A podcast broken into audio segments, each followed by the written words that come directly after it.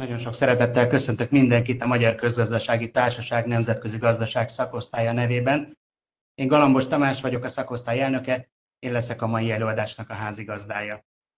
Mai vendégünket, előadónkat, Bíró Zoltán, történész, Oroszország szakértőt talán nem is kellene bemutatnom, hiszen azt gondolom legtöbb nézőnk már ismeri őt, mégis azért a legfontosabbakat hadd áruljam el róla. 1959-ben a 21. pártkongresszus évében született, ekkor fogadták el azt a 7 éves tervet, amelynek fő célkitűzése az volt, hogy az egyfőre jutó termelés magasabb legyen, mint az USA-ban. Ebben ő még nem vett részt, de a pangás éveiben a Szovjetunióban tanult, 1982-ben végzett a Leningrádi Állami Egyetemen. 2004 és 2018 között az MTA Történettudományi Intézetének volt munkatársa, 2009-ben a Magyar Érdemlen Lovagkeresztje kitüntetésben részesült. E, megnéztem az interneten, hogy hogyan értékelik őt a diákjai, és az ELTE diákok értékelésén az alábbiakat találtam. A leghumánusabb, legprofibb előadó, akivel valaha találkoztam. A legjobb tanár, aki az elmúlt négy évben tanított.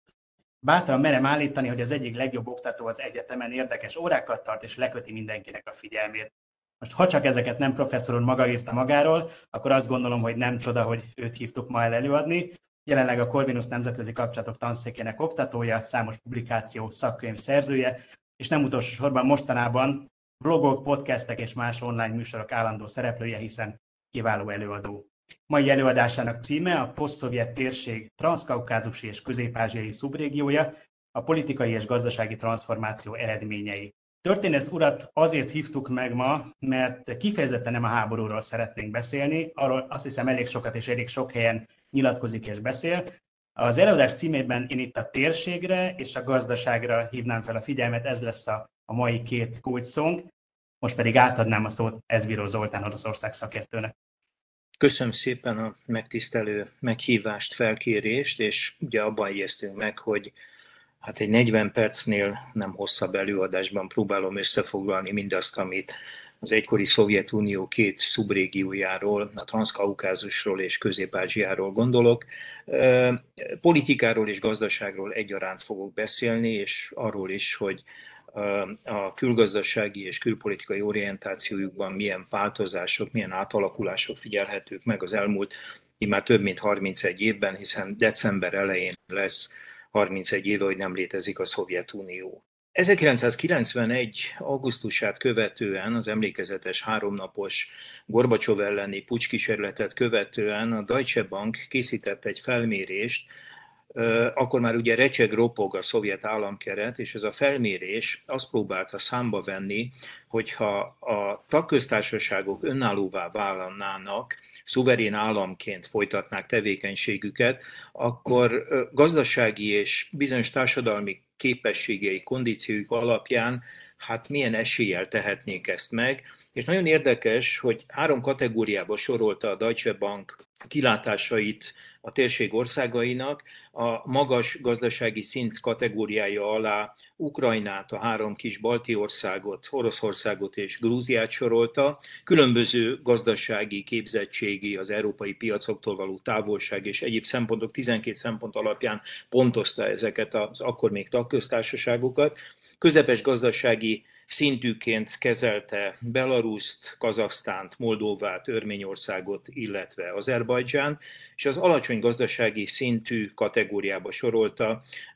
a fennmaradó négy közép-ázsiai tagköztársaságot, Üzbegisztánt, Türkmenisztánt, Kirgiziát, illetve Tajikisztánt. Na most nagyon érdekesen alakul az elmúlt három évtized. Vannak pillanatok ebben a három évtizedben, amikor úgy tűnik, hogy olyan országok, amelyek a közepes vagy az alacsony gazdasági szintbe lettek besorolva, azok ennél sokkal jobb teljesítményre képesek, és hát vannak olyan időszakok, amikor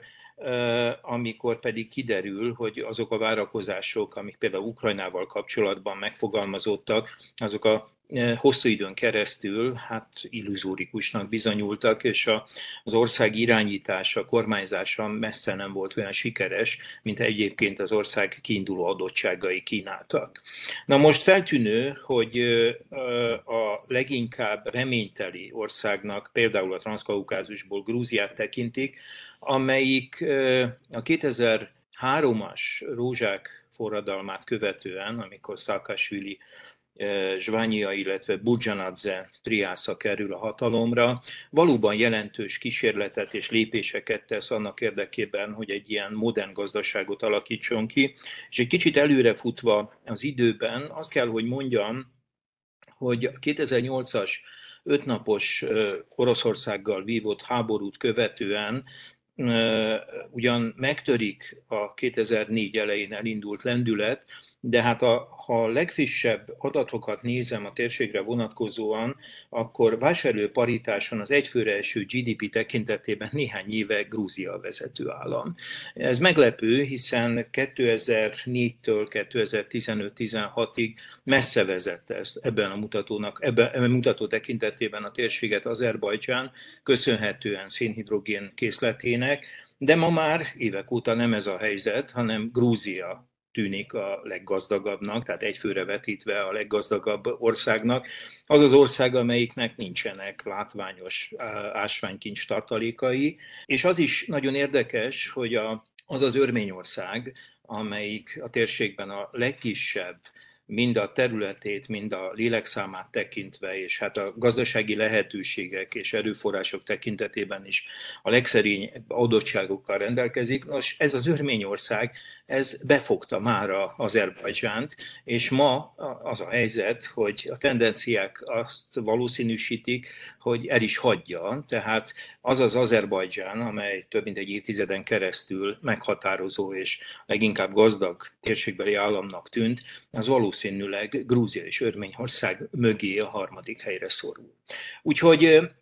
arra akartam utalni, hogy a 91 koraőszi prognózis az bizonyos vonatkozásokban hogy is mondjam, profétikusnak bizonyult, más tekintetben pedig hát az elmúlt három évtized különböző változásokat és különböző felfelé és lefelé tartó mozgásokat indított el.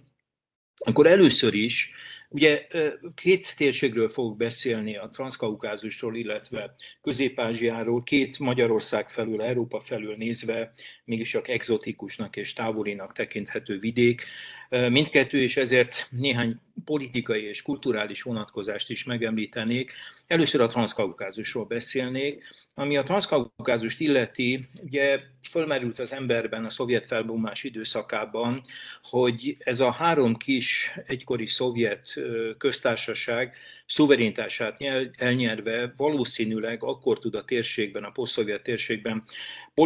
politikailag és gazdaságilag is jelentősebb szereplőként feltűnni, hogyha képes koordinálni politikai és gazdasági fellépését, de hát az első pillanattól látszott, hogyha van térsége az egykori Szovjetuniónak, ahol ennek lehetőségei nem voltak meg, ez mindenképpen a transzkaukázus. Itt ugye mindenképpen utalni kell arra,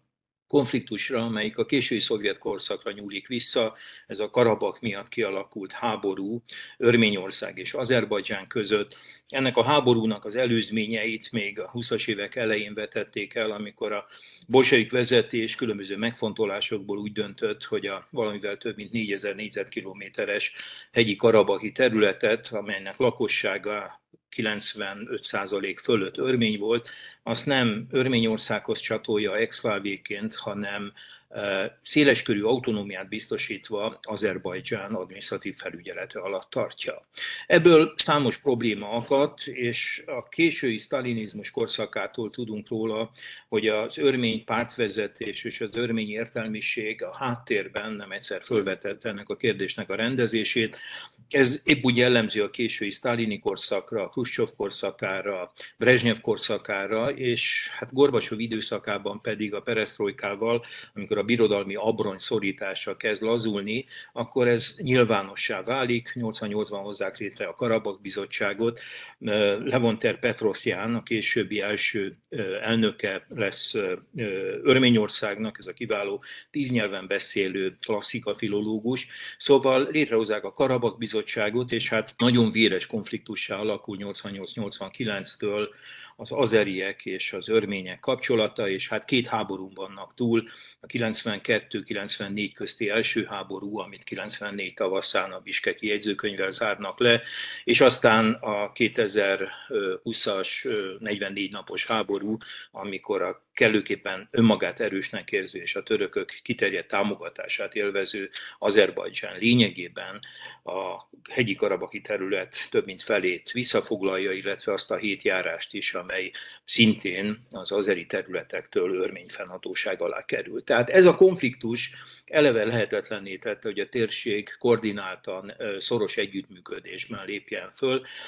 Egyébként is a térségről jó tudni, hogy itt a három legnagyobb etnikai közösség, amelyik itt él, örmények, grúzok és azeriek, mind nyelvükben, mind felekezetükben egymástól különböző csoportokba tartoznak. Az örmény az egy indoeurópai nyelv, és az örmények egyháza, az apostoli örmény egyház. Ez egy olyan egyház, amely a 11. századi nagy skizma, tehát amikor a kelet és a nyugati kereszténység szétválik, egyikhez sem csatlakozik, ezért is hívják apostoli örmény egyháznak. Egy nemzeti egyházról van szó, amelyik hát nagyon régóta a többség felekezeti hovatartozását meghatározza. A szomszédságában élő azeriek, akik egyébként a nevüket csak a 20. század elején nyerik el, egy perzsa tartomány nevet vesznek át. Ugye jó tudni arról, hogy a mai Azerbajdzsán az orosz birodalomban a 19. század első negyedében egy soros perzsákkal vívott háború nyomán kerül az orosz birodalomba, és hát most a lakosság száma közel 10 millió Azerbajdzsánnak, de legalább kétszer ennyi azeri él Irán északi részén, tehát ők egy török nyelvű, de síta közösségről van szó, tehát az altái nyelvcsaládnak a török ágához tartozó nyelven beszélnek, és különlegességük, hogy a posztszovjet térségben egyedüliként síta etnika, felekezetű csoportról beszélünk. És a harmadik térségben élő nép a grúzok, akik akik keleti keresztények, az első keleti keresztény közösség az időszámításunk szerint 45-ben jön létre Grúziában, tehát úgynevezett apostoli alapítású autokefál keleti keresztény egyház az övék. Nagyon gyorsan államvallássá válik, egyébként kereszténység államvallássá valamivel korábban, a 4. század elején Örményországban is megtörténik, és néhány évtizeddel később hasonlóra kerül sor Grúziában is. De a kereszténység felvétele, tehát hogy egy keresztény közösség jön létre Grúziában, az időszámításunk szerinti 45, tehát majdnem ezer évvel korábban, mint az oroszok veszik fel a kereszténységet, tehát egy nagy múltú keresztény közösségről beszélünk, ami pedig a nyelvi kötődését illeti, ők a jafetita, tehát egy egészen más nyelvcsaládba tartoznak. Tehát nyelvében, felekezeti kötődésében nagyon távoli csoportok élnek egymás mellett, és hát ezek ugye olyan országok, amelyek nagyságrendjük tekintetében, Grúzia és Azerbajdzsán esetében a terület és a lélekszám is mondjuk a magyarhoz hasonlítható. Grúzia esetében egy ilyen hivatalosan egy het, közel 70 ezer négyzetkilométeres országról van szó, amiből viszont több mint 12 ezer négyzetkilométert a 2008-as ötnapos oroszokkal vívott háborút követően elveszítik. Ugye Abháziáról és Délosszétiáról van szó, ami nemzetközi jogilag, tehát a nemzetközi közösség továbbra sem ismeri el szuverén államalakulatként, hanem úgy tekint rájuk, mint Grúzia része, de hát ez a több mint 12 ezer négyzetkilométer, ez 2008-tól nincs Tbilisi felügyelete alatt. Azerbajdzsán területe majdnem 87 ezer négyzetkilométer, tehát közel akkora országról beszélünk, mint Magyarország. Lélekszám tekintetében is egy 10 milliós közösségről beszélünk, etnikailag meglehetősen homogén, a döntő többségét több mint 90 százalék, tehát az azeriek teszik ki. E, hasonlóképpen magas egy egyébként Grúzia esetében is az etnikai egyneműség, ott 87%-a az ott élőknek grúznak tekinti magát. És a harmadik, a szovjet korszakban is a balti államok méretével összevethető ország, az Örményország, nem éri el a 30 ezer négyzetkilométert a területe, és ma már kevesebben, mint 3 millióan élnek az ország területén, és abból minden harmadik Jerevánban, a fővárosban. Na most ezekkel az országokkal kapcsolatban azt kell mondjam, hogy a legfrissebb hozzáférhető adatok szerint nominális értéken messze a legnagyobb gazdasággal Azerbajdzsán rendelkezik, 47 milliárd dollárra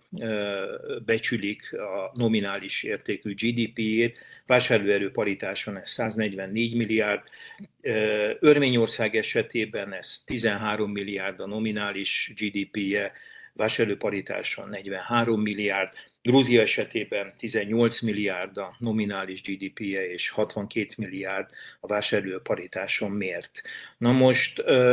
ami érdekes, hogy lényegében mindhárom ország esetében el lehet mondani, talán Örményország az egyetlen kivétel, hogy a külgazdasági és külpolitikai orientációja az az Oroszországtól távolodó, látványosan távolodó, ez ugye leginkább Grúzia esetében fogalmazható meg, annak ellenére is, hogy a jelenlegi grúz vezetés messze nem abban a radikalizmusban politizál, mint ahogy a szakasvili időszakban történt mindez, de az a helyzet, hogy hát Grúzia az, amelyik úgy tűnik, hogy társadalmi és politikai feltételek tekintetében valóban a leginkább alkalmas arra, hogy közeledjék Európához, és azt a nyugati fordulatot, amit 2003-ban a Rúzsák forradalma idején elkezdett, és még ha különböző cikcakokkal is, de ezen az úton halad, ezen e, tovább jusson, és ez azért feltűnő, mert Grúzia esetében hát különösebb ásványkincsekről, olyan típusú erőforrásokról, amelyek hát mondjuk a járadékvadászatra a lehetőséget az elit számára nem beszélhetünk. Ennek ellenére e, Grúzia, talán egy privatizáló megjegyzést hagyta, 2012-ben jártam nem sokkal azt követően, hogy a magyar kormány kiadta a baltás gyilkost Azerbajdzsánnak, jártam Örményországban, és abban a taxiban, amiben bementem a reptérről a városba, a fővárosba, ilyenkor mindig próbálok mindenkivel értekezni, és különböző szinteken benyomásokat szerezni, és kérdeztem a taxist, hogy hát milyen a viszony Grúziával,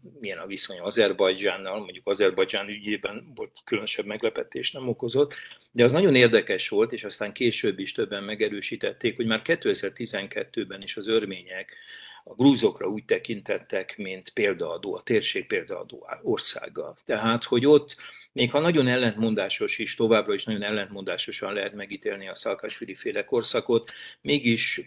ami az üzleti környezetet illeti, és hát persze a ötnapos háborút követő donor konferencia eredménye nagyon jelentős külső támogatáshoz jutott Grúzia, de úgy tűnik, hogy a térségben még az örmények is, nem egy, tehát nem csak a taxisnál tapasztaltam ezt, Grúziára, mint valamiféle példaadó szereplőre, példaadó országra tekintenek. Azerbajdzsán esetében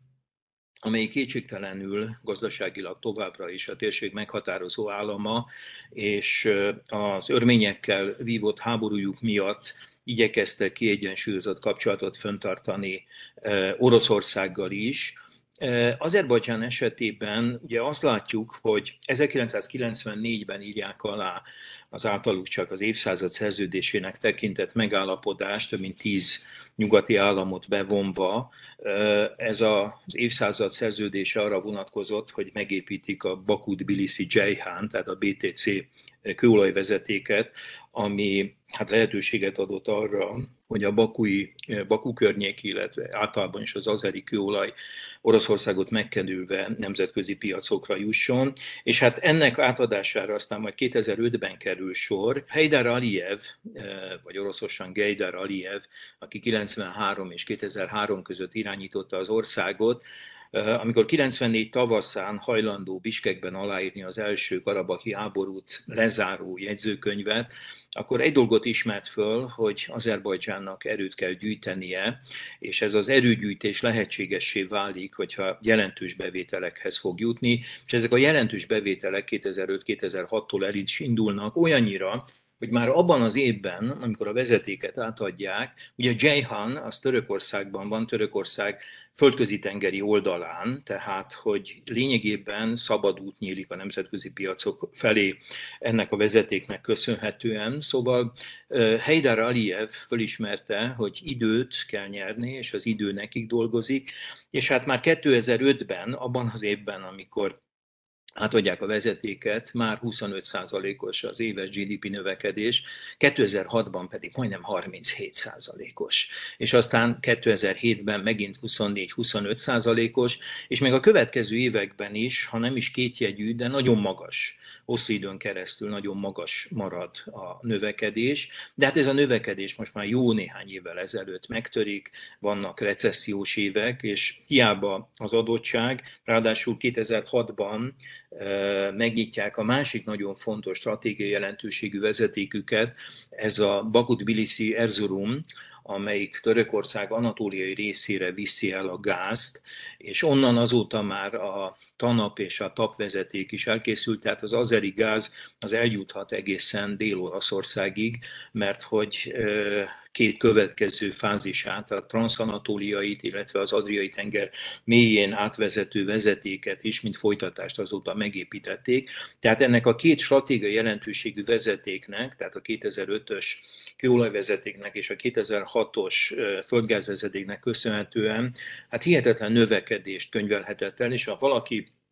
az azeri fővárosba ellátogatott, akkor, és hogyha mondjuk egy-két éves különbséggel tette, akkor nagyon látványosan tűnt fel az a hihetetlen mennyiségű petrodollár, és annak következménye a főváros hát,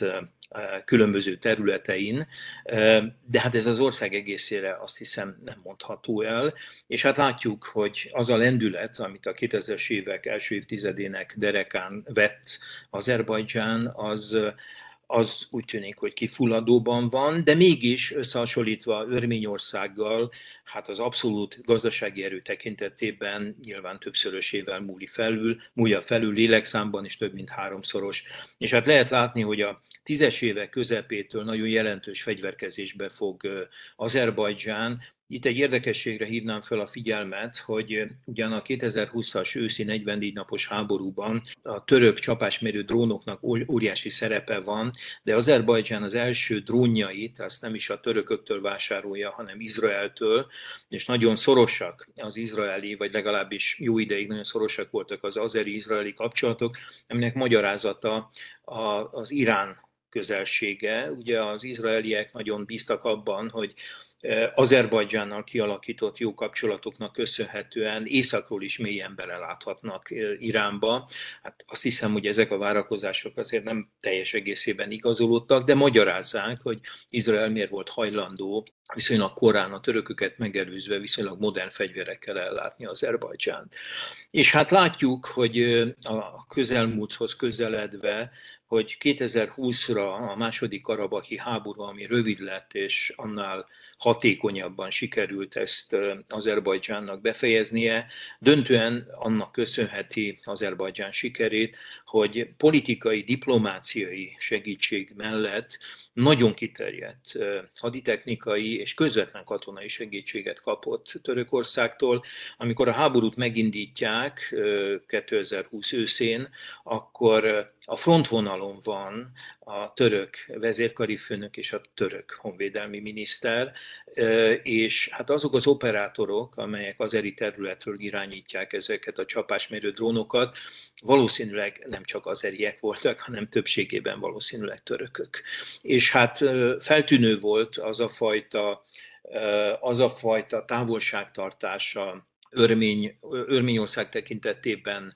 Oroszországnak, ugye szemben Azerbajdzsánnal Örményország tagja a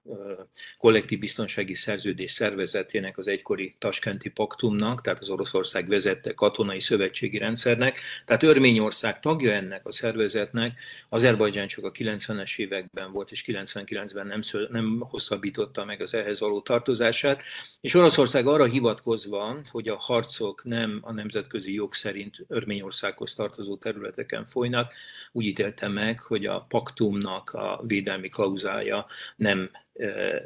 működésbe léptethető. Következésképpen az örmények gyakorlatilag semmi érdemi segítséget nem kaptak ebben a második háborúban. És hát ez azt mutatja, hogy Oroszország az nem mert konfliktust, közvetlen konfliktust vállalni a törökökkel, és még azt is elfogadta, hogy a törökök a Kaukázus déli oldalán nagyon komoly pozíciókhoz jutnak, és hát Azerbajdzsán ezt a kiterjedt politikai, diplomáciai, gazdasági és katonai együttműködést összefüggést hát megpróbálta kihasználni, és ma már 2020 ősze után nyugodtan állítható, hogy az addigi elsősorban egyfajta orosz patronusi viszony egyértelműen lecserélődött a törökre. Na most Örményország a térségben az az ország, amelyik az azeriekkel fennálló hát konfliktusából fakadóan leginkább rászorul arra, hogy politikai és gazdasági értelemben is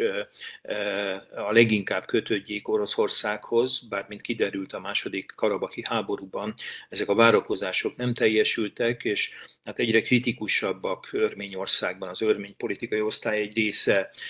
Oroszország hát megbízhatóságában, de mégis hát mind a törökökkel, mind az azeriekkel szemben úgy gondolják, hogy az Oroszországgal fenntartott katonai és gazdasági és politikai kapcsolatok egy ilyen végső menedéket vagy mencsvárat jelentenek. Ugye Örményország az egyetlen térségbeli állam, amelyik nem csak a Taskenti Paktumnak, tehát a kollektív biztonsági szerződés szervezetének tagja, ugye Azerbajdzsán, illetve Grúzia nem tagja, Grúzia soha nem volt, nem, Grúzia is 99-ig tag volt, illetve tagja a 2015 elején elindított Eurázsiai Gazdasági Uniónak is. Ez magyarázza, hogy az örmény külgazdasági kapcsolatok, illetve hát az energiainség Ugyan van egy kis kapacitású Iránból jövő gázvezeték, de hát a gázellátó rendszer már jó ideje a Gazprom tulajdonában van, és hát számos egyéb ok miatt is, ugye Örményország politikai és gazdasági értelemben és katonai értelemben is leginkább rászorult Oroszországra. Fontos talán még azt is megjegyezni, hogy Örményország esetében nagy jelentősége van a világban élő örmény diaszpórának, nem is nagyon lehet tudni, hogy az anyaországban élő három millión túl hányan is tekinthetik magukat, vagy tekinthetőek örménynek, de biztos, hogy az Örményországban élők többszöröséről beszélünk, akik hát a Szovjetunió felbomlásától kezdve jelentős anyagi segítséget nyújtanak Örményországnak. Nyilván ez a segítség nem összemérhető a szénhidrogén exportból származó azeri bevételekkel, de láthatóan segítették Örményországot abban, hogy ezt a nehéz időszakát, a szovjet felbomlás utáni hosszú nehéz időszakot átvészelje, és ahogy mutatta, rámutattam, az utóbbi években ez már azt jelenti, hogy az egyfőre jutó vásárlóparitáson számolt GDP tekintetében e, már képesek, és a következő évekre vonatkozó prognózisok szerint minden bizonyal meg is előzik e, Azerbajdzsán. Tehát összességében azt mondanám, hogy itt egy egységes, koordinált fellépés a három ország között nehezen képzelhető el. Nyilván Grúzia számára fontos, hiszen tranzitáló államként jelentős bevételekhez jut mind a a, a Bakut-Bilisi Jayhan, mind a Bakut-Bilisi Erzurum vezeték megépítésének és működésének köszönhetően, de egyébként nem látunk egy ilyen egységes transzkaukázusi fellépést a térségben. Ezek az államok úgy tűnik, hogy külön utakon járnak, Azerbajdzsán láthatóan Törökország felé orientálódik egyre látványosabban, Örményország kiszolgáltatott helyzetéből fakadóan gazdasági, politikai és katonai értelemben továbbra is Oroszország felé,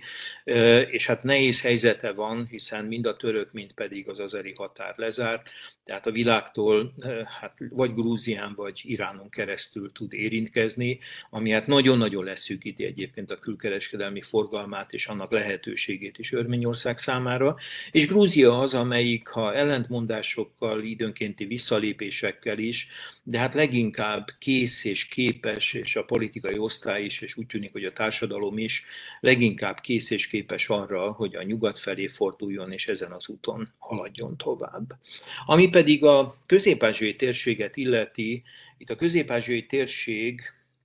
ezt elfejtettem mondani, de talán most is még a helyén van, hogy a Szovjetunió történetében 1936 az a fontos fordulópont, amikor a Szovjetunión belüli administratív területi felosztás mind a transzkaukázus tekintetében, mind a közép térség tekintetében elnyeri azt a végső formáját, ami kitart egészen a 91-es felbomlásig. Ami azt jelentette, hogy azt a alapító tagállamát a Szovjetuniónak, amelyik 1922. december 30-án jön létre, és amit az akkori orosz, belorusz, illetve ukrán, szovjet szocialista köztársaság mellett az úgynevezett transzkaukázusi hozza létre, amely akkor egységesen kezelte ezt a három országot. 1936-ban szerelik szét, tehát tagköztársasági státuszt a grúzok, az örmények és az azerik 36-ban nyernek, és ebben a formában élik szovjet korszakbeli életüket. Hasonlóképpen 1936-ban történik meg a közép-ázsiai területnek képpen való felosztása. A 20-as években már vannak olyan szereplői a térségnek, amelyek tagköztársasági státuszt nyernek, de az az öt tagköztársasági állapot, amelyik aztán ugyancsak kitart 1991. decemberig, az itt 36-ban jön létre, és lesz e, e, szovjet szocialista köztársaság Kazaksztán mellett Kirgizisztán, Türkmenisztán, Üzbegisztán és Tajikisztán. Na most a térség öt állama, hogyha úgy egymást valamilyen különböző szempontok alapján összehasonlítjuk, akkor azt kell mondjam, hogy, és nem véletlen például a szovjet korszakban mindig úgy beszéltek róla, hogy Kazasztán és a közép-ázsiai köztársaságok. Tehát amikor a térség hivatalosan szóba került, akkor ugyan együtt említették, de két, tagra, két részre bontva. Ez nyilván annak volt következménye, hogy hát Kazasztán minden tekintetben meghatározó területe volt ennek a nagy belső-ázsia északi részét elfoglaló területnek. Ugye Kazasztán a maga több mint 2,7 millió négyzetkilométerével, bár nem nagy, legnagyobb lakosság számával, mégiscsak a térség egy meghatározó, vagy leginkább fontos területe volt, és az ettől délre található négy kis köztársaság mind gazdasági erő tekintetében, mind politikai súly tekintetében nyilván kisebb jelentőségű volt, annak ellenére is, hogy lélekszám tekintetében mindig is Üzbegisztán volt a meghatározó. Itt ugye a térségben Üzbegisztán, Türkmenisztán esetében ilyen 450 és 500 ezer négyzetkilométer közti területű országokról beszélünk. Kirgizia esetében egy közel 200 ezer négyzetkilométeres országról a Tienshan hegyei között, és Tajikisztán esetében esetében pedig egy 141 négyzetkilométer, 1000 négyzetkilométeres a Pamirban elhelyezkedő területről. Nyelvileg ez a térség többé-kevésbé egynemű, mert hogy az altai nyelvcsalád török ágához tartoznak, a kazak és a kirgiz nagyon közel van egymáshoz, ahogy az üzbég és a türkmén is nagyon közel van egymáshoz, de összességében kazakok, kirgizek, üzbégek, türkmének és azeriek, ezek gyakorlatilag megértik egymást, a modern török nyelvnek egy sajátos változatát, helyi változatát beszélik. Nyelvileg egyedül ugye a tadzsikok lógnak ki ebből a történetből, a tadzsikok farszit beszélnek, tehát egy iráni, a modern iráni nyelvet. Jellemző egyébként Tadzsikisztán esetében is, hogy valószínűleg Afganisztán területén több tadzsik él, mint amennyi Tadzsikisztán területén. Nem sokkal, tehát nem az a különbség, mint ami az azeriek esetében, ahol legalább kétszer akkora azeri közösség él Iránban, mint Azerbajdzsán területén, de a tadzsikok esetében is az fontos tudni, hogy míg Tadzsikisztán területén körülbelül 10 milliós közösségről beszél, 9-10 millió, de inkább már 10 milliós közösségről beszélhetünk, legalább 11-12 millióan lehetnek Afganisztánban, akik magukat tadzsiknak tartják. Tehát nyelvileg egynemű tadzsikok a maguk farszi nyelvével lógnak ki ebből a térségből, ami pedig a, a politikai ambíciókat, a térségbeli államok politikai ambícióit illeti, itt a 90-es években van egy versengés a térség hegemon szereplői, a hegemon pozíciójának elnyeréséért, és ez Üzbegisztán és Kazaksztán között folyik. Üzbegisztán jóval népesebb, és hosszú időn keresztül az utolsó üzbék pártitkár, Iszlám Karimov irányítja az országot, aki politikai habitusánál fogva egy jóval, hát hogy is mondjam, agresszívebb, akár nyílt konfliktusokat is inkább vállaló szereplője a térségnek, mint Nursultán Nazarbayev, aki szintén utolsó kazak vezetőként irányította egészen 2019 márciusáig sokáig Kazaksztánt. Nurszultán Nazarbayevre kevésbé volt jellemző az, hogy ha kialakult valamilyen határmenti konfliktus, akkor erőszakhoz, katonai megoldáshoz folyamodjék. Az üzbégek nem egyszer folyamodtak ehhez. Ezekből hát nagy átfogó konfliktusok nem kerekedtek, de mutatták, hogy amíg Karimov irányította Üzbegisztánt, addig az a, a, azon alapuló ambíció, hogy ők vannak a legtöbben, ők azok, akik a legkorábban letelepettek, és a, a, a, a szártok utódaiként egy ilyen kulturális felsőbbrendűség jegyében az üzbék vezetés volt hát leginkább hajlamos arra, hogy ezt a hegemon szerepet valahogy magának megszerezze, de hát aztán a 2000, 2000-es évek, amikor a globális energiakonjunktúra a szénhidrogének árát a 84-85-ös visszaesést követően ebből a relatíve alacsony árkorszakból, tehát ami 84-85 fordulójától lényegben 99-2000-ig tartott, tehát amikor elindul a szénhidrogén árának folyamatos növekedése, ez a globális konjunktúra változás bekövetkezik, akkor hát miután Üzbegisztánnak messze nem olyan szénhidrogén tartalékai vannak, mint Kazasztánnak, kazakok esetében elsőben kőolajról beszélünk, szóval ez a küzdelem azért eldőlt a 2000-es évekre, hogy a térség kétségtelenül legjelentősebb politikai és gazdasági értelemben, minden tekintetben legjelentősebb állama Kazasztán. Van a térségnek egy különös állama, Türkmenisztán, Ugye Türkmenisztán az az ország a térségben, ami hát egy ilyen poszovjet Észak-Koreának tekinthető, a leginkább elzárt, minden tekintetben leginkább elzárt vidéke az egykori Szovjetuniónak. A világ igazolt földgáz késletének jelentős birtokosa, a negyedik legnagyobb ilyen igazolt tartalékkal rendelkezik Oroszország, Irán és Katar után. Türkmenisztán problémája hosszú időn keresztül az volt, hogy ugyanakkor nem rendelkezett olyan vezetékkel vagy vezetékekkel, amelyek segítségével Oroszországot megkerülve tudott volna európai piacokra gáz juttatni, eljutatni. Ugye ez akadályozta meg a Nabucco terv érvényesülését, hogy, mert hogy az azeri gázzal nem lehetett volna egy évi 30 milliárd köbméteres kapacitású vezetéket feltölteni. Erre abban az esetben lett volna lehetőség, hogyha ezt Türkmenisztán biztosítja, de hát ahhoz vezetéket kellett volna építeni Türkmenisztánból nyugati irányba, és itt ugye három lehetőség merült fel, az egyik, hogy a Kaspi-tengert északi oldalon kerüli meg, de hát akkor orosz területeken haladt volna a vezeték, ha délre kerüli meg, akkor iráni területeken, tehát egyik sem volt a nyugat számára elfogadható. A Kaspi-tenger mélyén pedig azért nem tudták megépíteni, bár erre vonatkozóan most már van megszületett megállapodás,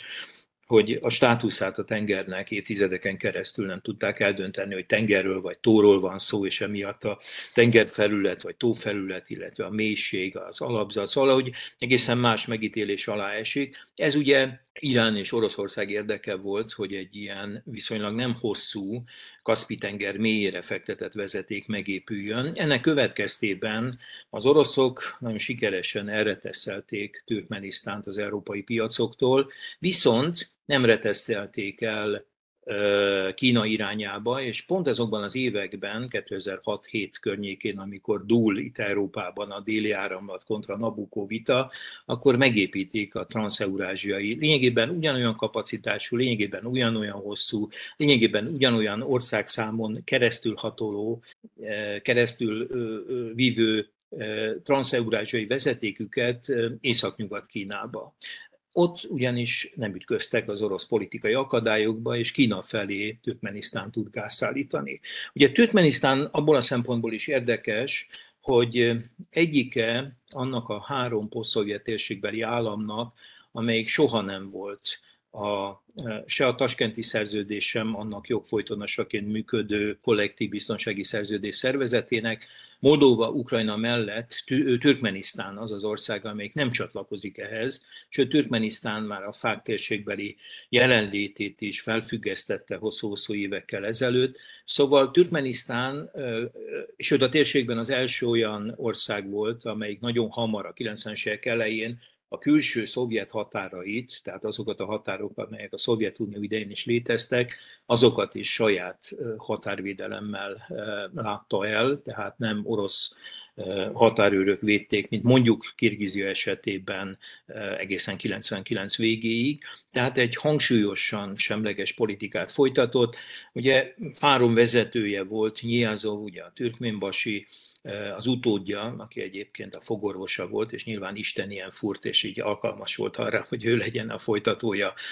nemes ügynek, amit Nyilázov, az első türkménbasi elkezdett. Berdi Muhamedov úr, aki a nemrégiben 2022 márciusában, tehát idén márciusában Gurbanguli Berdi Muhamedov átadta a fiának, Szerdárnak az elnöki posztot, és így már ez a második olyan országa a posztszovjet térségnek, ahol dinasztikus hatalomátörökítés történik. A példát, a jó példát, ezt Azerbajdzsán mutatta, amelyik esetében 2003-ban, amikor az amerikai kezelésen lévő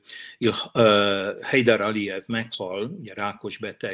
a 93-tól Azerbajdzsánt vezető korábbi azeri pártfőtitkár Heydar Aliyev. 2003-ban meghal, akkor már a fia Ilham Aliyev már a miniszterelnök azt megelőzően ugye a Szokárnak, a nagy állami olajcégnek a, az első embereként dolgozik éveken keresztül Ilham Aliyev, tehát az azeri példa, amelyik tehát 2003-ban következik be, hát folytatóra talált. Türkmenisztán az, ahol sikeresen egy ilyen dinasztikus átörökítésnek lehetünk szemtanúi. Türkmenisztán az, amelyikre vonatkozóan hát csak ilyen mérsékelten politológiai kifejezéssel vagy jelzős szerkezettel ezzel tudnám a rendszert leírni. Hát különösen érvényes volt ez Nyilazov, illetve utódja Berdi Muhamedov, az idősebb Berdi Muhamedov idején, szóval egy lökött diktatúra. Szóval nem tudok mást erről a rendszerről elmondani. Egyrészt a zártsága és az a fajta önünneplése, ami ezt a rendszert jellemezte. Például a Szovjetunió felbomlása utáni évtizedben a kommunista pártot jó ízléstől hajtva átalakították demokrata pártán. Nyilván arra gondoltak, hogy az amerikai pártrendszert alakítják, és majd lesz egy republikánus párt is, és majd jól elversengenek, de hát úgy gondolták, hogy ez az egy párt pont elég ahhoz, hogy vezesse az országot, és tényleg több mint egy évtizeden keresztül lényegében a posztszovjet egyetlen államaként de azért ízlésesen demokrata pártnak nevezett egyetlen párt irányította az országot. Úgyhogy az a helyzet, hogy ez az az ország, amelyik a két egymással versengő térségbeli vezetőszerepet aspirál, vezetőszerepre aspiráló Kazasztán és Üzbegisztán mellett a szénhidrogén kincsére, a gázkincsére hagyatkozva, hát ezt a látványos semlegességet viszi, nincsenek különösebb politikai ambíciói, valószínűleg a politikai vezetőrétegnek és a Berdi Muhamedov familiának egyetlen ambíciója van, hogy ezt a dinasztikus országirányítást amennyire csak lehet prolongálja. És hát a térségnek van még két országa, a Tienshan hegyei között lévő gyönyörű Kirgizia és a nem kevésbé gyönyörű Pamir között található csak Tajikisztán, ez a két egykori szovjet tagállam a Szovjetunióban is a legszegényebbek közé tartozott. Tajikisztán esetében a szovjet felbomlásnál szovjet felbomlást követően van egy csak nem 7 évig tartó polgárháború, amiről Európa nem nagyon vett tudomást, és valószínűleg az ott elesettek aránya meghaladja a két csecsen háborúban elesettek számát, tehát valószínűleg 200 ezer körüli veszteséget szenved el ennek a polgárháborúnak köszönhetően, vagy eredményeképpen, fogalmazok inkább így, Tajikisztán, tehát az egyébként is szegény, a világtól sok tekintetben elzárt Tajikisztán problémáit tovább növelte ez a hosszú időn keresztül elhúzódó polgárháborús helyzet, és hát az a, azt a fontos hát elemet kell még talán itt kiemelnem, hogy 94 óta egy egykori kolhozelnök, ennyiben hasonlít egyébként a belorusz elnökre, Lukasenkóra, Emomali Rahmon, vagy oroszosan Rahmonov irányítja az országot, tehát a poszovjet térség két doaenje, tehát akik legrégebb óta irányítják országukat, mindkettő 94 óta ez Lukashenko, illetve Emomali Rakmunov, vagy Rakmun, mindkettő széles szellemi horizonttal, kolhozelnökkelként működtek azt megelőzően, tehát, de hát úgy látszik, hogy politikailag, mint egy zsigerileg érzik, hogy hogyan lehet a hatalmat megtartani. Úgyhogy Tajikisztán és Kirgizisztán valóban a lehetőségek tekintetében a legrosszabb kiinduló eh, kondíciókkal rendelkeztek, de mégis nagy különbség van a két ország között. Kirgizia térségben az az állam, ahol a legtöbb eh, hatalomváltásra kerül sor, kétszer 2005-ben, illetve 2010-ben, ez lényegében forrongások eh, fellázad a lakosság jelentős része, tehát úgy tűnik, hogy itt a rezsim nem tud kialakítani olyan erőszakaparátusokat és olyan hát, intézményi hátteret, amely tartósan bepetonozná az autokratának vagy a diktátornak a pozícióját. Ebben talán az is közrejátszott, hogy Kirgizia első elnöke az, az egy nem pártfunkcionálius, tehát lényegben a térségben egészen kivételes, hanem matematikus, aki a Kirgiz Tudományos Akadémia alelnöke, majd elnöke lesz, és Genghis Hajtmatov eh, kirgiz író javaslatára választják meg, és hosszú időn keresztül valószínűleg Kirgizia volt a 90-es években a legszabadabb és a legnyitottabb, viszonylag nagyon gyorsan fölveszik őket a világkereskedelmi szervezetbe is, és hát politikailag is úgy tűnik, a térségben van egy eh, kirgiz-amerikai egyetem, a CEUT idéző egyetem, tehát sok olyan példát lehetne mutatni, ami Kirgiziában politikai értelemben talán a leg legnagyobb szabadságot hozza el,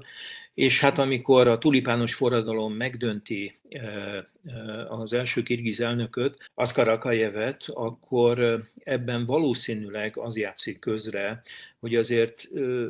másfél évtizeden keresztül nem jó, ha egy ember irányítja az országot, akkor mértéket veszít, és már nem csak a politikában veszít mértéket, hanem az ország gazdasági erőforrásai fölötti ellenőrzés tekintetében is mértéket veszít, és ugye nem elég erősek az intézmények, illetve a, a, az első számú vezető nem gondoskodik arról, hogy olyan erőszakaparátusok védjék, amelyek egy ilyen helyzetben el tudnák folytani az utcai lázadásokat, akkor ez bukással jár, és öt évvel később az utód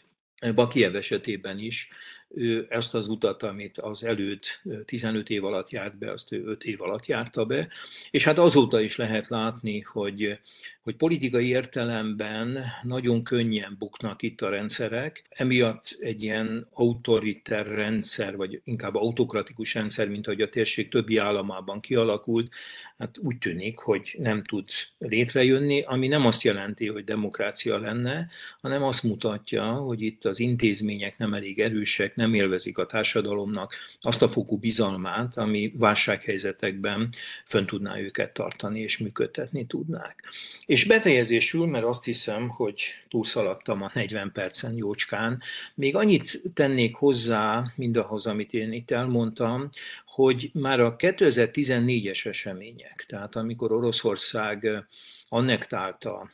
márciusban a Krímfélszigetet, majd április második hetében elkezdi föllázítani Ukrajna eredetileg három megyéjét, de csak kettőben jönnek be a számításai. Szóval attól kezdve láthatóan a posztszovjet térségben, és ez vonatkozik a transzkaukázusra és a közép térségre is, láthatóan a félelem és a bizalmatlanság Oroszország iránt az elkezd nőni. Ennek ugye nagyon látványos jele, hogy az Eurázsiai Gazdasági Szövetség, ami eredetileg ugye három alapító taggal indul el 2015. január 1-én, ugye Oroszország, Belarus, illetve Kazaksztán hozza létre, és néhány nappal később csatlakozik hozzájuk Örményország és Kirgizisztán és ebben a formájában ők tekinthetők, ez a négy ország tekinthető Oroszország legszorosabb politikai szövetségesi körének. Egyik állam sem ismert el máig a Krim Oroszországhoz való tartozását. Ugye ez mutatja, hogy ha a legszorosabb szövetségeseiknek is aggályos az, ahogy ezek a területek oroszá válnak, akkor itt mégiscsak valami súlyos problémáról van szó ami pedig a 2022. február 24-i utáni eseményeket illeti,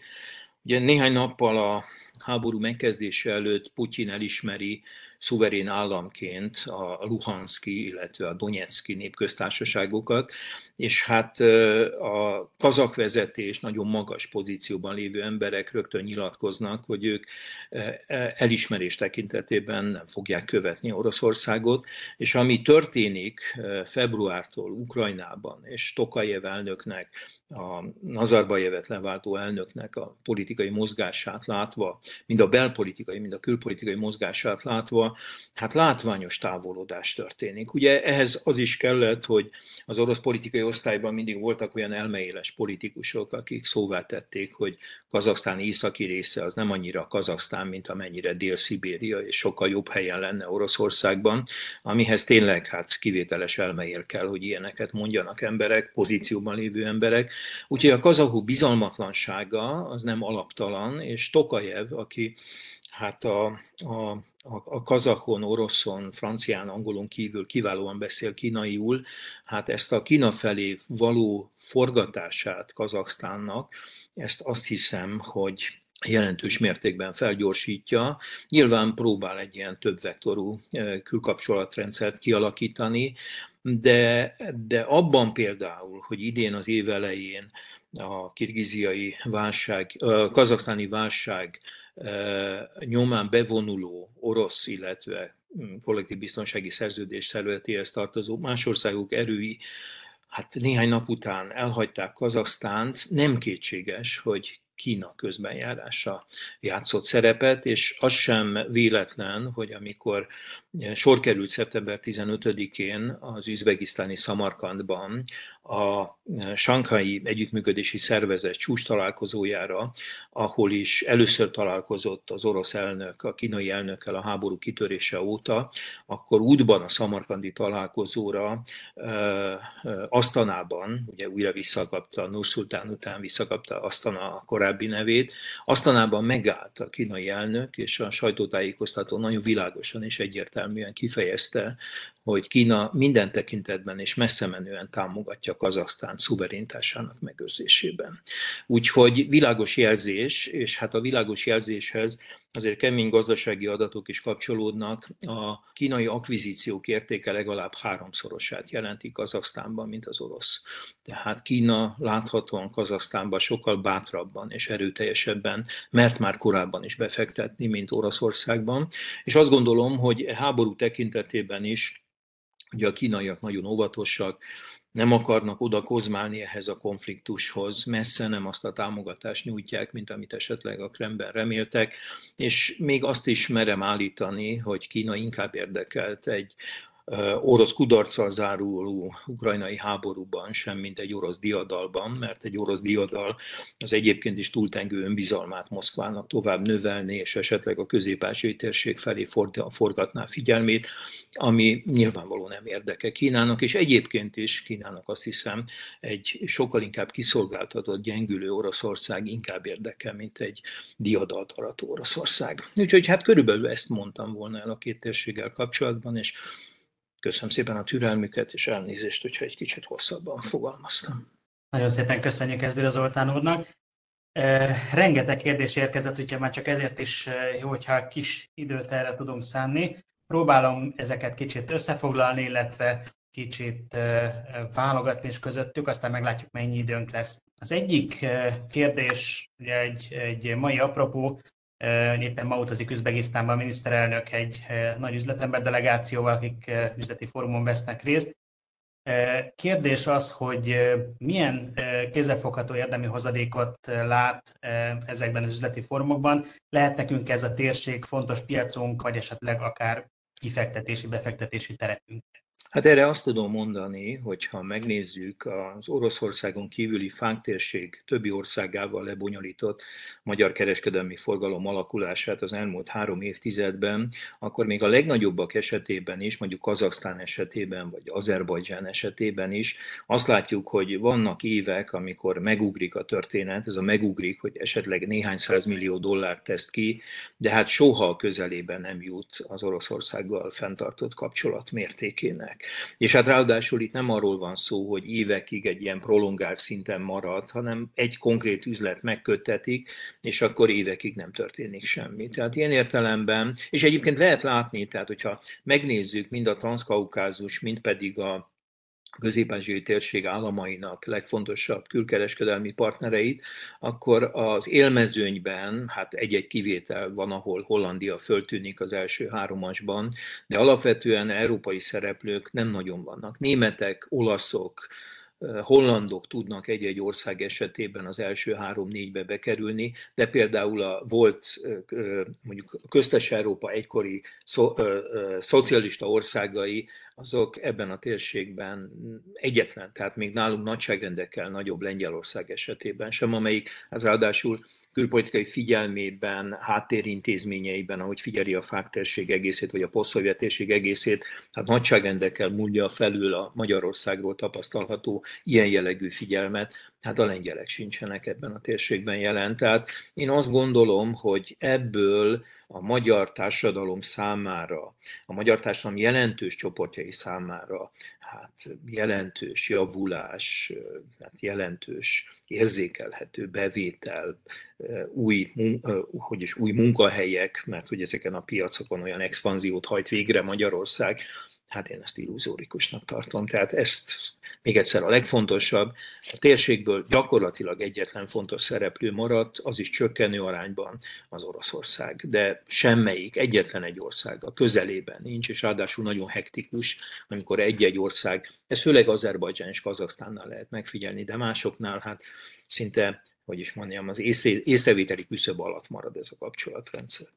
Továbbvéve ezt a gondolatot, ha a mi térségünknek eh, kevesebb esélye is van, mi a helyzet eh, ugye Kínával és Indiával? Eh, Közép-Ázsiában sokat lehetett hallani a kínai gazdasági térnyerésről és a kínai befolyásról, a transzkaukázusról viszont kevésbé említik a Kínával való kapcsolatot. A kérdés Kínának megjelennek-e itt érdekei, és ha igen, akkor ez viszonyul-e valahogy a három ország megosztottságához? Itt most megnéztem a legfrissebb erre vonatkozó adatokat. Például Kazaksztán esetében a kazak export például Kínával a második legnagyobb helyen 12%-ot tesz ki. Érdekes módon a legfrissebb eredmények szerint Olaszország vezeti a rangsor 18%-os részesedéssel, és Hollandia a harmadik szereplő. Import tekintetében Oroszország a 39% és Németország és az Egyesült Államok 5 és 4 százalék. Üzbegisztán esetében a legfontosabb külkereskedelmi partner export és import tekintetében egyaránt Kína, és utána jön Oroszország. Türkmenisztán esetében az export tekintetében Kína a legfontosabb, majd a törökök jönnek nagyon-nagyon leszakadva, majd pedig harmadik helyen Olaszország. Import tekintetében a törökök, a Német Szövetségi Köztársaság, Kína és Oroszország áll, és hát lényegében ugyanazok a szereplők, vagy valamelyik térségbeli, vagy Kína az, amelyik, illetve időről időre a törökök bukkannak még föl. Nyilván a törökök esetében a kulturális és a nyelvi közelség az, amelyik segítette a török expanziót a térségben, ami egyébként messze nem váltotta be azokat a reményeket, amit a 90-es években fűztek ahhoz, hogy Közép-Ázsia török nyelvű országaiban ez a politikai, kulturális és gazdasági török expanzió, ez nagyon látványos lesz, messze nem lett olyan jelentős. Ami pedig a, a térséget, tehát Grúziát illeti, itt ugye Törökország érdekes módon a grúzok esetében a legfontosabb külkereskedelmi partner az Törökország, nyilván a közelségi szerepet játszik benne, illetve még egy körülmény, hogy a grúzok és a törökök még 2007-ben egy szabadkereskedelmi megállapodást írtak alá, ami hát nyilván segítette ebben a, a, őket ebben az együttműködésben. Itt Azerbajdzsán a második legfontosabb külkereskedelmi partner, és Kína a harmadik. Tehát a, a, a Grúzia esetében Kína jelenléte az detektálható, de sem a sem az azeriek, sem az örmények esetében én nem látok jelentős. Ugye Örményország nagyon, tehát ez a nominális értékben 13 milliárd dolláros GDP, illetve az, hogy nagyon-nagyon szerény a külkereskedelmi forgalma az átságából fakadóan nyilvánvalóan nem inspirálja Kínát arra, hogy itt keresse velük való gazdasági kapcsolatokat, ami meglepő, hogy nem látom a nyomát Azerbajcsán esetében sem egy jelentősebb. Nyilván ők jelen vannak, tehát például abban a konzorciumban, amelyik a, ezt a BTC, tehát a Baku Tbilisi Cselhán vezetéket építette, ott a kínaiak, de ezen túl nem nagyon tudnék kínai szerepről beszámolni. Még itt a gazdaságnál maradva, a turizmus mennyire lehet meghatározó e, ezekben az országokban? Van-e érdemi súlya a GDP-ben? Igen, ez leginkább Grúzia esetében mondható el, és Grúzia szerintem ebben a tekintetben nagy jövő előtt áll, és mindenki csak arra tudok biztatni, hogy még azelőtt menjen Grúziába, hogy ez a robbanás bekövetkezik, mert szerintem be fog következni. Kulturálisan is, és minden más tekintetben itt vagyunk Európa peremén, de egy pillanatig nem érzi azt az ember, hogy valami szóval valami civilizációs határon átlépett volna, de mégis nagyon egzotikus, mégis nagyon Szóval azt hiszem egy vonzó célpont, és a grúzok szerintem tudatában is vannak annak. Ugye van az a híres hát adoma, vagy, vagy a grúzok magukról terjesztik, hogy hát miért is olyan nagyszerű vidék a Grúzia. Ez ugye a grúz előadásban ez úgy fogalmazódik meg, hogy annak idején, amikor a gondviselő felosztotta a világ népei között a világot, akkor a, a felosztásról elkéstek a grúzok, és a, az úr kérdezte őket, hogy hát hol voltak, és hát, lako, hát valami lakomát ültünk, és áldomásukat ittunk, többek között a te tiszteletedre, és hát ez az úrnak annyira megtetszett, hogy azt mondta a grúzoknak, hogy én itt felosztottam a világ népei között a földet, de magamnak rezerváltam egy kis területet, és ezt most nektek adom. Tehát a grúzok így gondolnak arra a területre, ahol van hegy, van tenger, és hát van sok minden, ami miatt tényleg irigylésre méltó. Én azt gondolom, hogy a, hogy a grúzok rendelkeznek ezzel a adottsággal leginkább. Az örmények is ilyen lehetőségek birtokosai, szerintem, ha, a, a, ha ott, ugye azzal, hogy elveszítik hegyi Karabakot, és szerintem csak időkérdése, ugye öt éves megalapodás tartja ott a, az orosz békefenntartó előket a Lacsinyi koridornál, ami még a hegyi Karabak fele, ami még örmény ellenőrzés alatt van, és, a, és az anyaország közötti kapcsolatot föntartja. De öt év leteltével el nem tudom képzelni, hogy az azeriek elfogadnák ennek meghosszabbítását, és már láttuk, hogy az ukrán háború idején is az ott lévő 2000-es kontingens meg kellett, fedezni, meg kellett felezni, és átirányították Ukrajnába az oroszok. Tehát szerintem csak időkérdése, hogy elveszítik teljes egészében hegyi Karabak megmaradt fele, valamivel több, mint egy harmad részét, ami ugyanakkor lehetőség is az örményeknek, mert mindazt az erőforrást, aminek jelentős részét a hegyi karabaki területek védelme elszívott, ezeket az erőforrásokat a saját terület fejlesztésére tudják majd fordítani. Úgyhogy a szomorúság, amit nyilván nem lesz könnyű nekik leküzdeni, egyben lehetőséget is nyit számukra, hogy a, ezeket a szerény erőforrásokat koncentráltabban magukra fordítsák. Úgyhogy szerintem a turizmus az, az örmények esetében is és hát kiterjedt kapcsolatrendszerük miatt szerintem ez működik is, és ha valaki eljár, el, eljut Jerevánba, akkor ez a főváros, ez a milliós főváros szerintem már most is kész erre. Ami közép illeti, ott ugye hagyományosan ez a Buhara, Szamarkan, tehát az üzbék területek kínálnak ilyet, de hát ha valaki eljut Kirgiziába, akkor nekem ugye mindig az a benyomásom, hogy Kirgizia olyan, mint Svájc mínusz kakukosóra, szóval, hogy minden, ami, ami szépségben hát lényegében egy 200 ezer négyzetkilométeres területről beszélünk, 7000 méter magas déli területén, tehát a Kínához határos részen ilyen 7000 méter magas hegyekkel, amit egyébként a magyar alpinisták rendszeresen keresnek föl a himalájai expedíciójuk előtt, Hát gyönyörű vidék, szóval érintetlen gyönyörű vidék, Hát nyilván ennek az infrastruktúráját majd folyamatosan próbálják kiépíteni, de pillanatnyilag a történelmi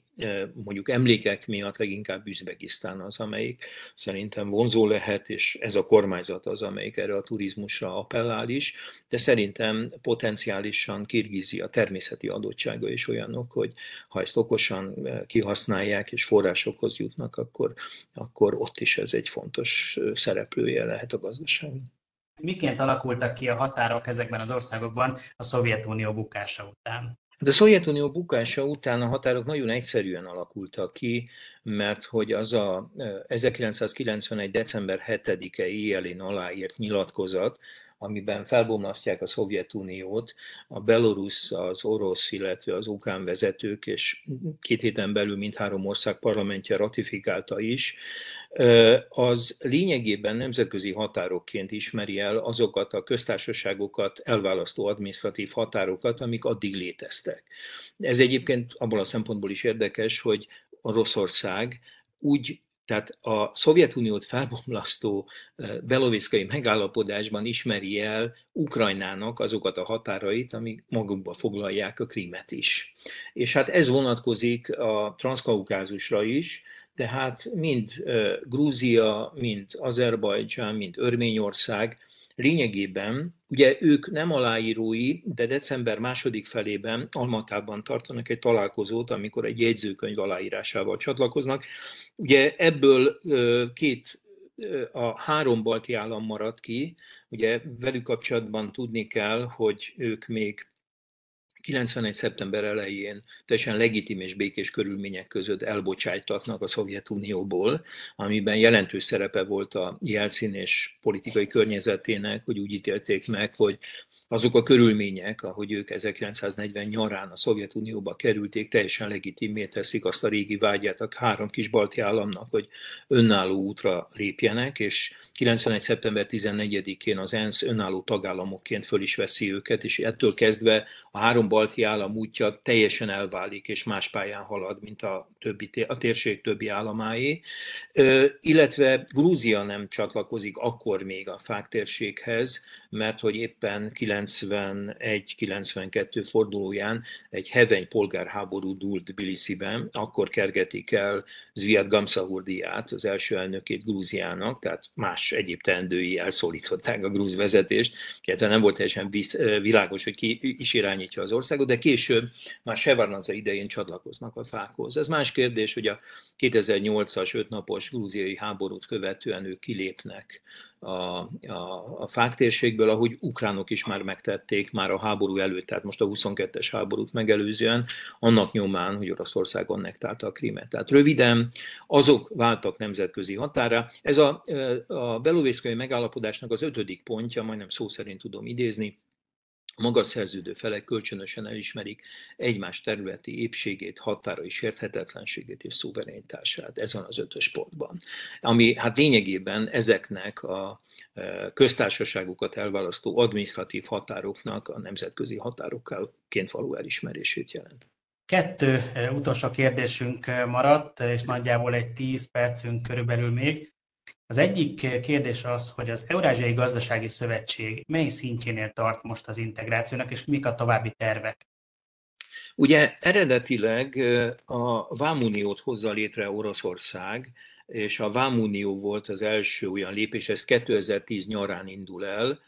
ami hát a gazdaság bizonyos területeit próbálta összefésülni az érintett és a Vámunióba belépni kész országok tekintetében. Ezt szélesíti ki az Eurázsiai Gazdasági Unió, amelyik 2015. január 1-től lépett hatályba, és mint utaltam rá, már öt tagállammal működik, és ugye az volt az eredeti cél, hogy az Eurázsiai Gazdasági Unióból egy Eurázsiai Uniót, tehát egy olyan nem csak gazdasági, hanem politikai értelemben is nagyon sok mindenben az Európai Unióra hasonlító integrációs szervezet jöjjön létre, de hát szerintem az ukrajnai orosz magatartást követően ennek szerintem befellegzett. Szóval olyan bizalmatlanság, bizalmi vákum alakul ki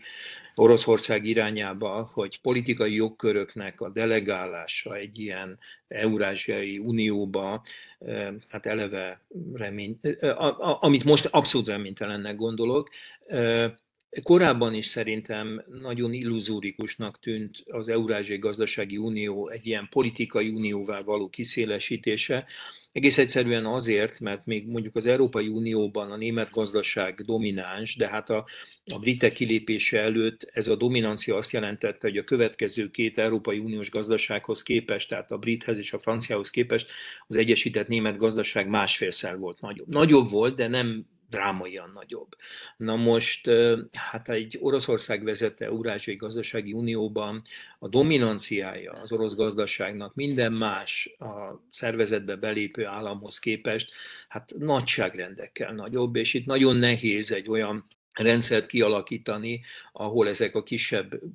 gazdasági erőt képviselő országok hát hogy is mondjam, úgy éreznék, hogy itt egy ilyen folyamatos és az ő érdekreikre is tekintettel lévő dialógus alakul ki. És hát a másik dolog, hogy itt egy olyan reintegrációs törekvésről van szó, amelyik viszont évszázadokon keresztül létezett orosz felügyelettel, az orosz birodalomban és a Szovjetunióban, ami hát szintén szerintem inkább nehezék volt, mint hogy könnyebbített azon, hogy egy ilyen folyamat megtörténjen. Tehát én azt gondolom, hogy az Eurázsiai Gazdasági Unió nem gazdasági szempontból volt, és a Vámunió sem. Tehát, hogy hogy a Vámunió, illetve majd az Eurázsiai Gazdasági Unió létrehozásával Oroszország nem gazdasági célokat, hanem politikai célokat követett. Azt a politikai célt, hogy a posztszovjet térség geopolitikai újjászervezését az irányításával meg lehessen tenni, de úgy tűnik, hogy azok az eszközök, amit Oroszország alkalmazott, és különösen ezzel a háborúval, szerintem ez a cél, ez nem közeledett, hanem hát az elérhetetlen távolságba került, ha egyáltalán elérhető. Az utolsó kérdés az egy nagyon érdekes téma, a víz kérdése. A közép régió valamennyi kereskedelmi gazdasági potenciáját és a régióban rejlő lehetőségeket mennyire árnyékolja be a vízkrízis? Hogy a vízválság mennyire befolyásolhatja a régió stabilitását? Elképzelhetőek-e területi viták? Hogyne, hogyne. Hát nem csak, hogy elképzelhető, hanem amikor folyamatosan hallunk arról, hogy tadzsik határőrök és kirgiz határőrök egymást lövik, és időről időre ismételnek konfliktusok, akkor, mm, akkor lényegében a vízhasználat körül vannak problémák, de ennek már a késő Gorbacsovi korszakban is, a Fergana medencében eh, kirgizek és üzbégek egy nagyon véres összecsapására került sor. Tehát a térségben ez egy probléma, és ugye Ugye a folyók eredete és a legfontosabb vízhasználók azok nem ugyanazon országok területén vannak, és hogyha ezt nem tudják civilizált módon rendezni, akkor ez időről időre konfliktus forrás. Igen, hát ezzel az örökséggel számolni kell, és valószínűleg a térség valamennyi állama akkor lenne járna el bölcsen, hogyha ezt nem katonai konfliktusokkal próbálná feloldani, hanem megtalálna azt a kompromisszumot, ami hát a feleket egyaránt biztosítaná arra, hogy hozzáfér ehhez a vízkészlethez. Úgyhogy igen, ez egy, ez egy, ez egy a felbomlás óta jelenlévő probléma, ami időnként hát ilyen véres konfliktusokban a felszínre is tör. Még egy utolsó kérdéssel lenne idő. Tegnap jelent meg az orosz jegybanknak egy jelentése a monetáris politikáról, amely alapján az orosz gazdaság talpraállása korábban vártnál tovább tart majd. Kérem, hogy ezt még kommentálja zárásképpen. Hát, néhány dolgot érdemes leszögezni. Az első nagy átfogó jelentését az orosz jegybank, a központi bank még április végén adta közre, amiben ők azt a formulát használják, hogy strukturális transformáció megy keresztül Oroszország, és ezt a kicsit ilyen pasztelszínű jelzőszerkezetet meg is magyarázzák, hogy a strukturális transformáción ők egy abratnai industrializáció, tehát egy regresszív iparosításként értelmezik, ami azt jelenti, hogy az ipari termelés a következő években egyre alacsonyabb műszaki színvonalon, egyre kevésbé hatékonyan, egyre drágábban és egyre kevésbé környezetbarát módon fog megvalósulni. És hát ennek az anyagnak a legfőbb mondandója az volt, hogy hogy nyilván az orosz gazdaság teljesítménye, mind minőségében, mint, mint mennyiségében a következő években vissza fog esni, és azt a célkitűzést fogalmazza meg a jegybanknak ez a jelentése, elemzése, hogy legalább azt kellene elkerülni, hogy visszazuhanjunk a 80-as, 90-es évek fordulójának totális áruhiányába. Ugye a késői Szovjetunió 90-91, illetve a korai tehát a gajdari reformok kezdeti fázisában ugye alapvető dolgok voltak elérhetetlenek. Aztán a gajdari reformok itt 92-től nagyon magas társadalmi árat követelve 2700%-os első évi infláció mellett, és még a következő négy évben is hiperinfláció mellett azért az áruhiányt azért megszüntetik, de itt a késő 80-as évek, korai 90-es évek állapotát szeretné a jegybank elkerülni. Egyébként jellemző, hogy erre az orosz sajtó hívta fel a figyelmet, mert én nyilván nem tudom követni innen Budapestről, de a jegybank elnökasszonya és első elnök helyettese két nagyon kiváló és széles kör által elismert közgazdász vezető, közgazdász nő vezeti az orosz jegybankot. Állítólag, amióta kitört a háború, nyilvánosan mindig feketében jelenik meg. Ez egyébként valószínűleg azzal függ össze, hogy, hogy a jegybank elnöke az a háború megindításakor benyújtotta lemondását, de ezt Putyin nem fogadta el. És ugye itt fölvetődik, itt főleg emigrációban élő orosz vezető, tehát nyugati egyetemeken tanító orosz közgazdászok, ugye ezt az erkölcsi dilemmát mindig megfogalmazzák, hogy azzal, hogy a jegybank viszonylag hatékonyan tud fellépni ezek között az extrém körülmények között, ezzel erkölcsileg milyen teljes, tehát milyen pozíciót foglal el, és ugye a jegybank vezetői, akik ott maradnak poszton, van távozás, de nem egy tömeges dezertálás a jegybanki pozíciókból, tehát hogy lényegében a rezsimet támogatják ezzel, vagy hát próbálják a társadalmat a bizonyos sokkoktól megkímélni, vagy ezeket a sokkokat tompítani, és sokan nagyon éles kritikával illetik a jegybank politikáját. Mindenesetre a jegybankról mondható el, hogy ők azok, amelyek, ő, tehát a jegybank az az intézmény ma Oroszországban, amelynek a jelentései a leghitelesebben adják vissza a tényleges gazdasági helyzetet, nem független elemzőként. Tehát ilyen értelemben érdemes a jegybanki anyagokat figyelni. Szerintem és becsületére legyen mondva ebben a tekintetben a jegybankot vezetőknek, hogy ők azok, akik, akikből, a, tehát akik hivatalos szervként a leginkább a valósághoz közeli állapotot. Egyébként nagyon nehéz ma tájékozódni az orosz gazdaság ügyében, a statisztikai adatszolgáltatás rendkívüli mód leszűkült, és egyébként is évekkel ezelőtt, amikor a a gazdasági minisztérium közvetlen felügyelet alá került, komoly kétségek kezdenek felmerülni, tehát kezdünk visszatérni a szovjet korszak statisztikai adatszolgáltatásával kapcsolatos szkepszishez, ami egyébként nem volt jellemző, tehát se a jelcini korszakban, sem a korai putyini korszakban, hogy itt bármiféle kétség merült volna föl azok hitelességével kapcsolatban, de évek óta ez probléma, most még ráadásul na is le is, le is szűkítik azt. Nagyon szépen köszönöm még egyszer Eszbíró Zoltánnak, történésznek, Oroszország szakértőnek, hogy elfogadta a Magyar Közgazdasági Társaság meghívását, és megtartotta ezt a mai előadást. Még egyszer nagyon szépen köszönöm előadónknak, hogy eljött, és a többieknek a figyelmet, viszont látásra további szép napot kívánok!